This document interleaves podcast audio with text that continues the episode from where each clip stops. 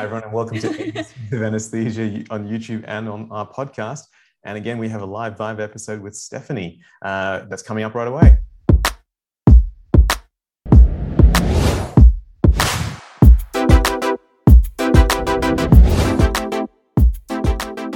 Hey, Stephanie, how's it going?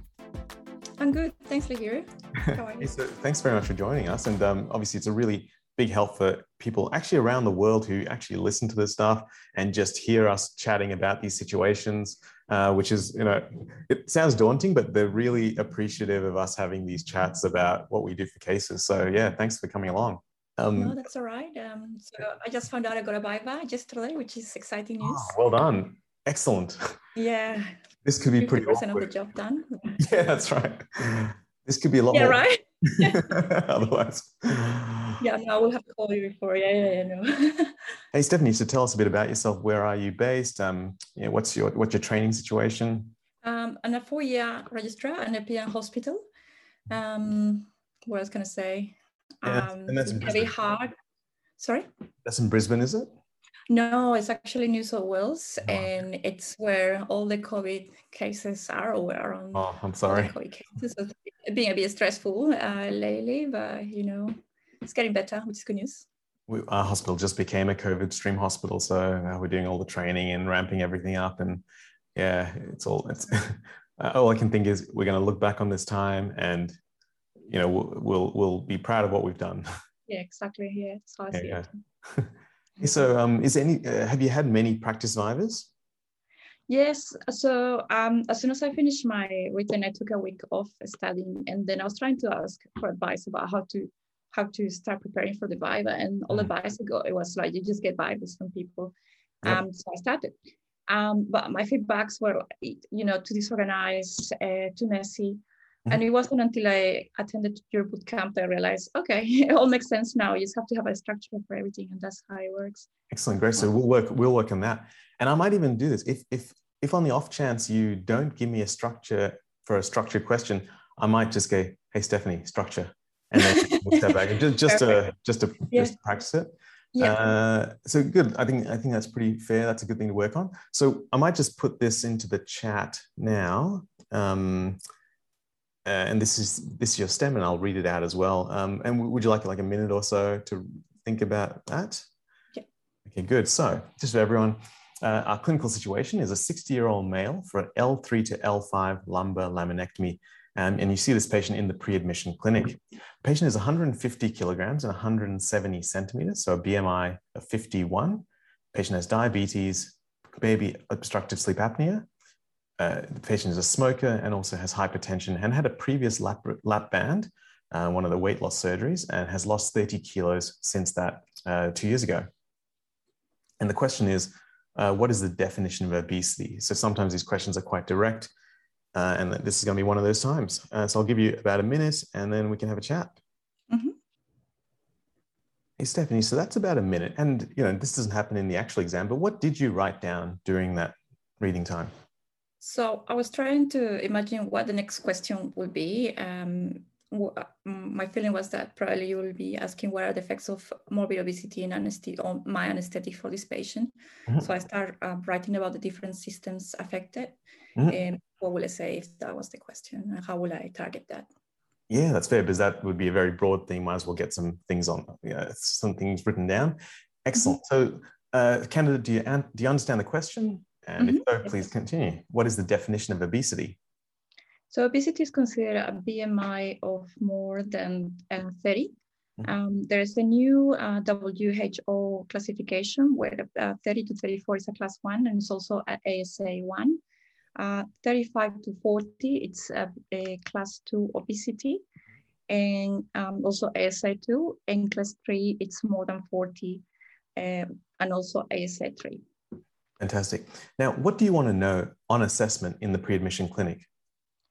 I will, so as part of my assessment, it'll be in terms of history, examination and investigations, and potentially consultations. So I want to find out further, apart from my standard anesthetic assessment in terms of medical illnesses, medications, allergies, and previous anesthetic issues, I want to investigate further about his diabetes and glycemic control, whether he's on insulin or oral anti-glycemic, and whether he's got any micro or macro vascular complications. There is potential for OSA as per the STEM. So I will ask if he had a formal sleep study and if he's required to use CPAP. And I will perform a STOP-Bang score, which I suspect will be high on this patient. He's got significant risk factors for ischemic heart disease, being obese, diabetic, and hypertension. So we'll ask for active signs, symptoms of active cardiac disease, like syncope, arrhythmia, chest pain, palpitations. I will inquire if he previously have any a heart attack or cardiac event. I will also ask about his smoking history, how many cigarettes per day, and what is his pack year history. And finally, about the lab band 2 years ago, I will ask if there are still symptoms associated to it, because a common side effect of this is reflux or regurgitation, which put this patient at high risk of aspiration. Then I move on to my examination. In addition for my standard airway assessment, I'll be concerned, I will look for features that make me feel that this patient is difficult to backmask ventilate, difficult laryngoscopy, and I'll potentially assess him for front of neck access. I will assess his vital signs, and I'll also look for right or left ventricular dysfunction signs, such as edema, increased JVP, crepitations. I will listen to the chest looking for wheeze. I will assess, I forgot to mention, but earlier, I will assess whether his obesity is central, which is commonly associated to more comorbidities than peripheral. Finally, in terms of investigations, I will request a full blood count, UEC, a group and hold, a HbA1c, an X-ray, not only to see lung fields, but also to look for cardiomegaly. I will organize an ABG, because I'm suspecting OSA, and also request a spirometry, ECG, and potentially an echo if there are features suggestive, if any of the above findings are normal. Okay. Yeah. Now, you find on your assessment that the patient has very little exercise tolerance. So they can't walk up a flight of stairs, they get very, very short of breath, and they can barely walk 50 to 100 meters without stopping. What do you do with that? Well, with obesity, it's a bit difficult to determine what is the cause of this decrease of functional status. That doesn't necessarily mean cardiovascular or respiratory function. If any of the previous tests like ECG, ABG, or spirometry are abnormal, I will refer this patient. In addition to the findings you mentioned, I will refer this patient for a cardiopulmonary exercise testing and cardiology review. Okay, so let's say the person for whatever reason is unable. Let's say they've got this back pain from the which requires lumbar laminectomy. They can't be on a cycle for the cardiopulmonary exercise test. What do you do? So in that case, he will have to have a clinical exercise test. Like what?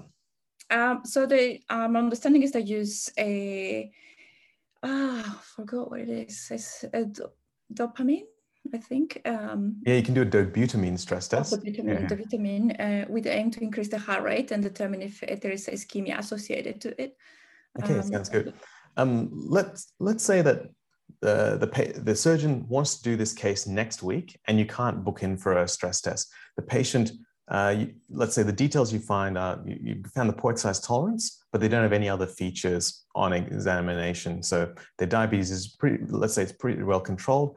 They're likely to have OSA, but you don't have a sleep study and there's no CPAP. You've got no examination findings of left or right heart failure on examination. There are, let's say they're a 10-pack-year history smoker and their hypertension has been managed. The blood pressure has, over the last few readings, is from 120 to 140 on numerous occasions, managed with, say, furosemide. What do you do? You can't get the stress test soon before the surgery. Oh, okay. So this is not an emergency procedure. It's purely elective. Even this patient is stable from the comorbidities point of view. It's a high-risk procedure, relatively high-risk procedure. I think it would be appropriate to delay the procedure, speak to the surgeon, delay the procedure and organize the stress test. Okay, sounds good. You delay that and then they come back to you and pack after their stress test. The stress test was all normal. Okay. Now, let's talk about the diabetes. You find out that the patient has been recently started on Zigduo, which is dapagliflozin and metformin. How do you manage this perioperatively? So, as you know, flozins have increased risk of glycemic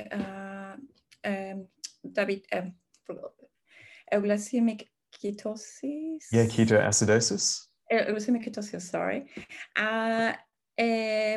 So this is a relatively high-risk procedure. I don't expect this patient to be tolerating oral intake straight away after the procedure, especially with his comorbidities, like OSA, maybe pain-related or prolonged procedure might be a bit drowsy.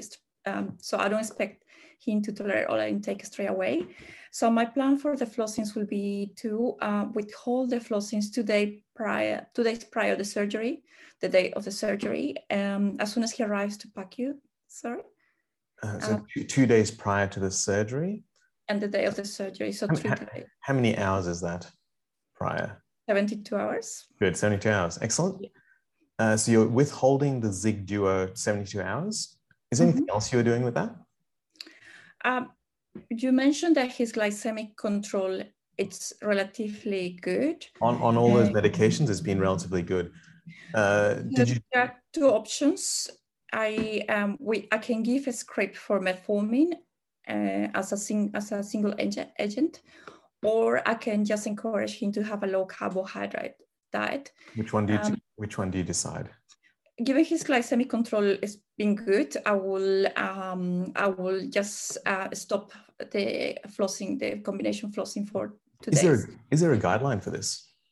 Yeah, there's a new. I saw it on the Blue Book on 2019 Blue Book of ANSCA, and the recommendation it's no fixed rule. It's a case by case decision based on the glycemic control. Okay, good. Look, I've got to be honest. So our local guidelines just say to start metformin instead of stopping straight off. Let's say if they're on nothing else, then for me it makes sense to continue metformin. But if you can reference a guideline and it's part of you know you can confidently say that. But also just check on that point, because I'm obviously not an endocrinologist. So our recent meeting with the endocrine, they pretty much have said switch to metformin, but that could be just a local thing, and I won't presume to know everything about that. Okay, good. Let's go with you get a call the day before, and the patient's blood sugar levels are greater than 15. So let's say they're 16, and the patient wants to know what to do about that. What do you do? So his current regime is just metformin plus the flossing. Is that correct? Nothing else? No insulin? Nothing else? Yeah, nothing else. Literally just on the Zigduo, which you've now changed just to metformin. Mm-hmm. So it's one. I will assess the trend of this. If it's one-off, it's just one-off. Just one off, and they're usually asymptomatic. I will encourage just to drink fluids and check his sugar levels 1 hour after. Also, I will check the time of this reading. If it's immediately postprandial, it's not as bad as fasting. I will encourage to drink fluids and check his reading again in 1 hour before doing something else. That sounds good. Let's say the other readings are fine and you decide to then proceed for the day of the operation. Now, what makes you concerned about this patient's airway? What are the things that make you worried about the patient's airway? So a BMI of more than 50 is an independent risk factor for difficult back mass ventilation and difficult intubation, and also difficult front of neck access. So everything around this patient will be difficult. I will look for other features like a broad neck, the dentures. If it's got a bia, I will encourage him to shave his bia before coming on the day. Okay, that's good. Now, let's say you consider all these things, and the neck circumference is great, Do you have a number for neck circumference being? Yeah, for male, it's more than 42 centimeters. Fantastic. And this male has a neck circumference greater than 42 centimeters. His BMI is greater than 50. So you've identified all the, you're worried about this patient's airway for those reasons. Let's say for everything you know now, the patient arrives, everything else is stable, blood sugars are fine, and you proceed, you're about to proceed with the anesthetic. What is your anesthetic for this patient who's having the laminectomy? Okay. So I make sure that I have adequate monitoring for this patient. I will have an outline parentally. I will make sure that he's got 2 large bore cannulas in the hands. I will perform, depending on his high risk of aspiration, which I expect him to be, given the lab banding, I will perform a rapid sequence induction, and my technique for this will be to ramp the patient to make sure that the ear tragus is at the same level that sternal notch. I will pre-oxygenate him with high flow nasal prunes, and I will use a videolaryngoscope with, oh, the name has skipped my head, reinforced tube, sorry, with a stylet. In terms of drugs, I will use alfentanil 1.5 milligrams for this patient, 200 milligrams of succinylcholine, and 200 to 300 of propofol. I'll make sure that there is metaraminol infusion running. Good. You do the induction. The induction actually goes quite stably. Patient's blood pressure drops, but you're running the metaraminol, and it does improve. You mentioned 200 to 300 of propofol. What number do you give as your first dose? I think I will have to see the patient, and you know, you have a good, robust 60-year-old. Yeah, I don't know. Sometimes it's a feeling. I probably should stick to one number. I would say 300, and that's what I will do. Okay, good. No, just on the cover, that yeah, absolutely. The patient seems robust. But if this patient can't walk for that reason, the patient feels less than robust, 60-year-old with the increased weight, I feel like I personally would err on the side of going to say 150 to 200, then titrate after that. It's safer than saying in the exams, you can't see the patient, you don't have all the other cues, to say 300 straight away for a 60-year-old, even at that weight, it potentially is a bit risky. Yeah. But let's keep going. So what happens is you've started the case. The patient is in the prone position. The surgeons are well into it, 30 minutes after incision. You're out in the TIA room, and then when you come back, you notice that the registrar has turned the metaraminol infusion. Now it's about 10 milligrams an hour, so 20 mils an hour to keep a blood pressure of 95 systolic on the outline. What do you do? So I will confirm the reading by scanning the monitor's finger on the pulse. Look at the canisters, look at the drapes. In the meantime, while I establish a diagnosis, I will start with some temporizing measures like increasing. Just to clarify, the transducer is at the appropriate level at head height. You've scanned the monitors. The patient is tachycardic. So let's say the heart rate has been moving up from 60 to start with. Now it's about 100, 110. And blood pressure has been, you know, previously it's about 110. And now the aramine's been increasing and the blood pressure is now 90. You look at the rest of the environment and it looks pretty normal except for that. So I will give bolus of metaraminol, 0.5 milligrams, and will run fluids, 250 to 5, actually, I will give 500 mils of crystalloid, and I will assess a response to these. You get a response, but then it doesn't last for very long. In the next 5 minutes, the blood pressure drops back down. The metaraminol infusion is still very high at around 10 milligrams per hour. So I'll communicate this to the surgeons. The most likely cause is hemorrhagic shock or cold bleeding. So I will inquire if something has happened that I can't see from my end. The surgeons are telling you that their surgical field looks clear and they don't have any concerns here. Other potential differential are a cardiac event like MI, to anesthesia being too deep, dehydration from fasting. So I will continue, I will increase my metaraminol, which is already very high, give another bolus, request an ABG to look for lactate, hemoglobin, pH to help me with my differentials. And yeah, as I'm doing this, I will assess the response of my previous You did mention ischemia. What are you looking up for to rule out that? So I look at my monitor. I look at the ECG. Yeah, good. The monitors look actually fine from a ST elevation, T wave, and ischemia point of view. You take the ABG, it comes back pretty quickly. And the HB, which preoperatively was 120, it's now 90. That's 90? 90, yeah.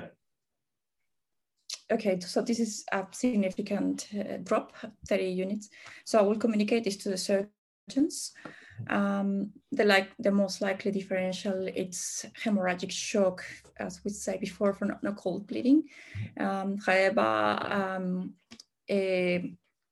The surgeons tell you that the field looks clear. What do you say to them?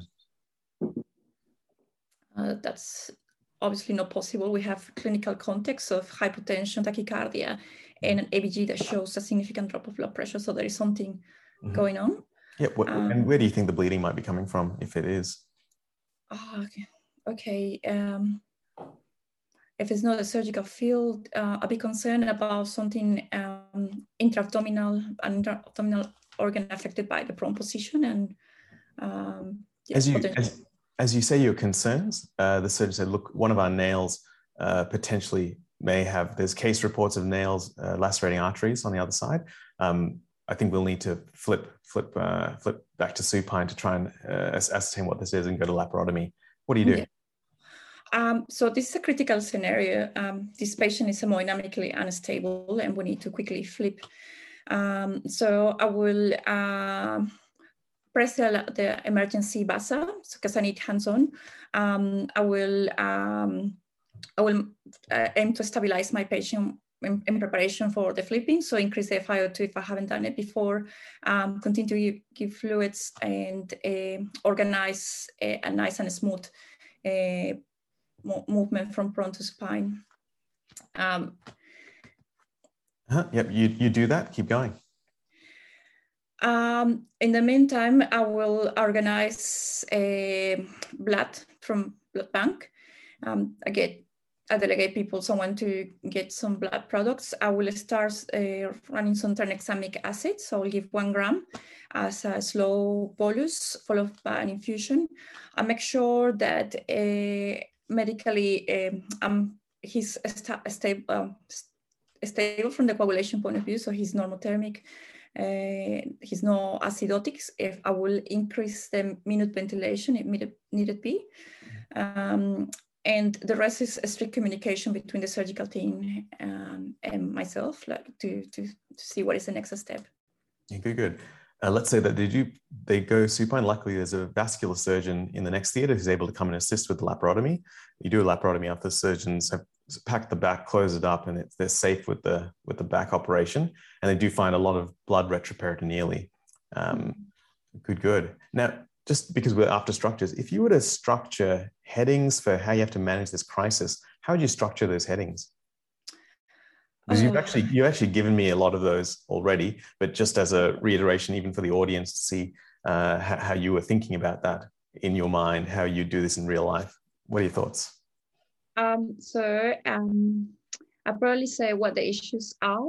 The patient hemodynamically unstable.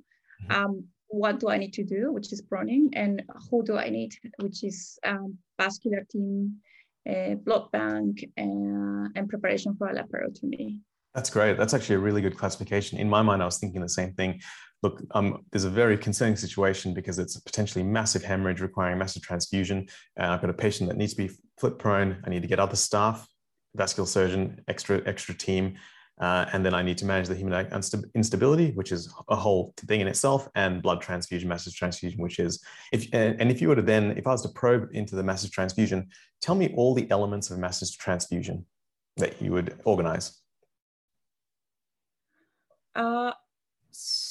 Ideally, I will.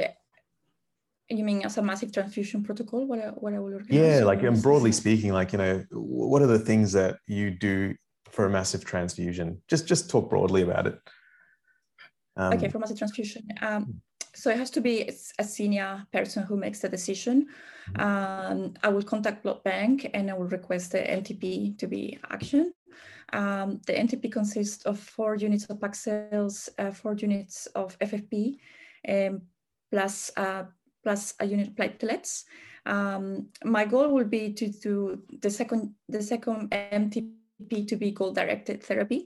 So I will, as I am starting transfusion, I will organize a ROTEM for a more goal-directed therapy approach.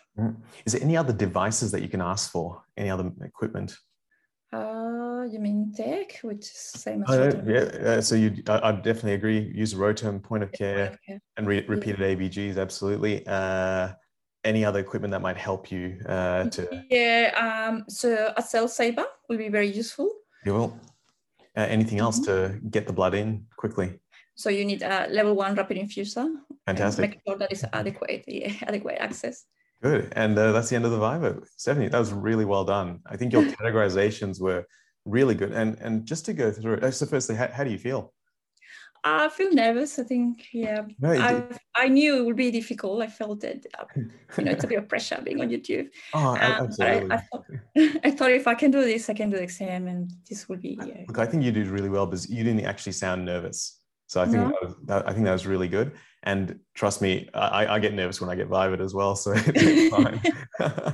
I just recently recorded a Viva and I said hoarseness of breath and shortness of voice. I can't believe I said that. Anyway. So the good thing about this, you told me you gave me a good definition and then you told me what you wanted to know on assessment. And so the good thing is you went through each of those and you said, for diabetes, I want to know this, and this. And so the thing that you did well that other people don't do is you listed off lots of facts very quickly. So I want to know about the condition of the diabetes, very instability of it, which means what's the control like, BSLs, HbA1c, micro and macrovascular complications, what's the treatment? And that's kind of it. I've listed those quickly and I've given I'm not taking a lot of time to go through what is a very long question. Your framing as well, because I think you would have said something like, I would want to assess each of these conditions or something like that. That means that the examiner knows that I'm going to go through these in detail. And when I was in the exam, I had a similar situation where I had an obese patient with lots of comorbidities. And I really thought, does the examiner really want me to go through every little thing? And so I said, okay, this is the game. I'm going to play this game. Let me tell you about each of the things, but I'm going to tell you what my structure is to start with. I'm going to assess each of these very thoroughly. Pause, diabetes, blah, blah, blah, blah, severity, stability, facts. OSA, is it diagnosed? Like you said, sleep study, are they on sleep? Are they on CPAP? And the one extra thing, because I've got my severity, stability, cause, complication framework, I'd say, and is there any obvious complications of this, which means, you know, signs of pulmonary hypertension, you know, heart failure, etc. And I can delineate that, and then you can correctly ask for an ABG as well. So that was good like that. And room air sats you'd normally get as well. Smoking history you did, fantastic. And then you mentioned very accurately, yeah, every lap band patient I've ever had has had a full stomach. You know, yeah, so I'm glad you did a rapid sequence. We asked you a question about the stress test.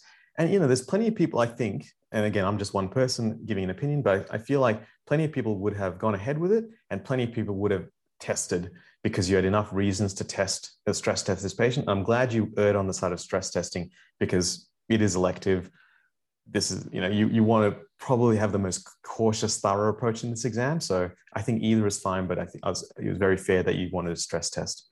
We talked about the Zigduo. Yep, separate them out, give metformin, cease the Zigduo 72 hours prior.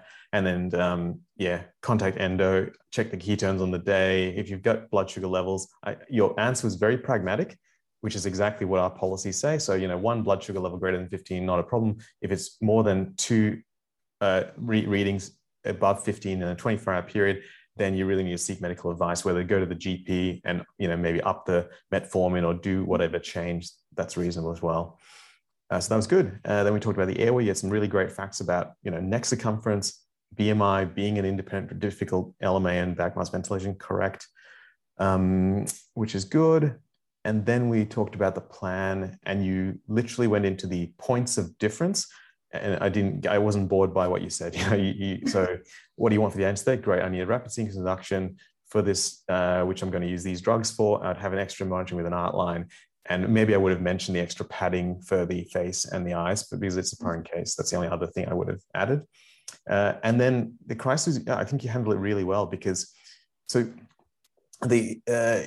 you did the safety steps, check the reading, tell the surgeon, check your monitors. I gave you information about that, which helped you to proceed. You temporized it with volume and, you know, more aramine, fantastic. Then you gave me differentials, and then you chased the differentials. You said, I'm worried about hemorrhage. The surgeon says it's clear, fantastic. I'm still going to get an ABG, and now you got your reading.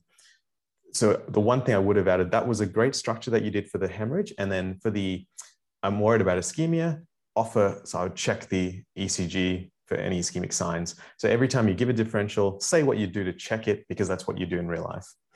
And then we got to the point of, okay, there is a culpability. And I'm pretty sure this was a case that actually happened at some stage in Australian anesthesia surgical practice. So, you know, a lot of these cases will come out of actual things that have happened potentially.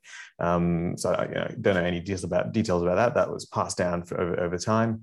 But this is one of those really peculiar, difficult diagnostic elements, but you got there because you searched for, you know, you gave volume and you gave an ABG. If you had just taken the ABG without giving volume, I would have given you a normal HB because you haven't seen the dilutionary effect of it. So that's great that you take an ABG, you take the HB value, but that must be in the context of resuscitation. Otherwise, your reading will be the same as a normal patient. And then we talked about what happens at the end in terms of priority. So Stephanie, really, really well done. I think the audience will really enjoy just having heard that and seeing this discussion as well. So thanks a lot. No, thanks so much for your time. And it's great. It's been great. No, not at all. Okay, so I guess we'll get a close. Yeah, any questions before we go? No, that's really good. That was really good. It made me feel better that you also get nervous. The fact that you say you also get nervous in front of the camera. Oh yeah, absolutely. And to be honest, like I'd be so rusty doing an actual viva, trying to get out facts now because I have to, you know, I've got my notes that I refer to. I don't have to memorize things in the same way that you guys do. So, yeah, that'd be difficult. Anyway, thanks everyone for watching and listening. Hope this was useful. Please share with anyone who might be interested. And yeah, we'll see you next time.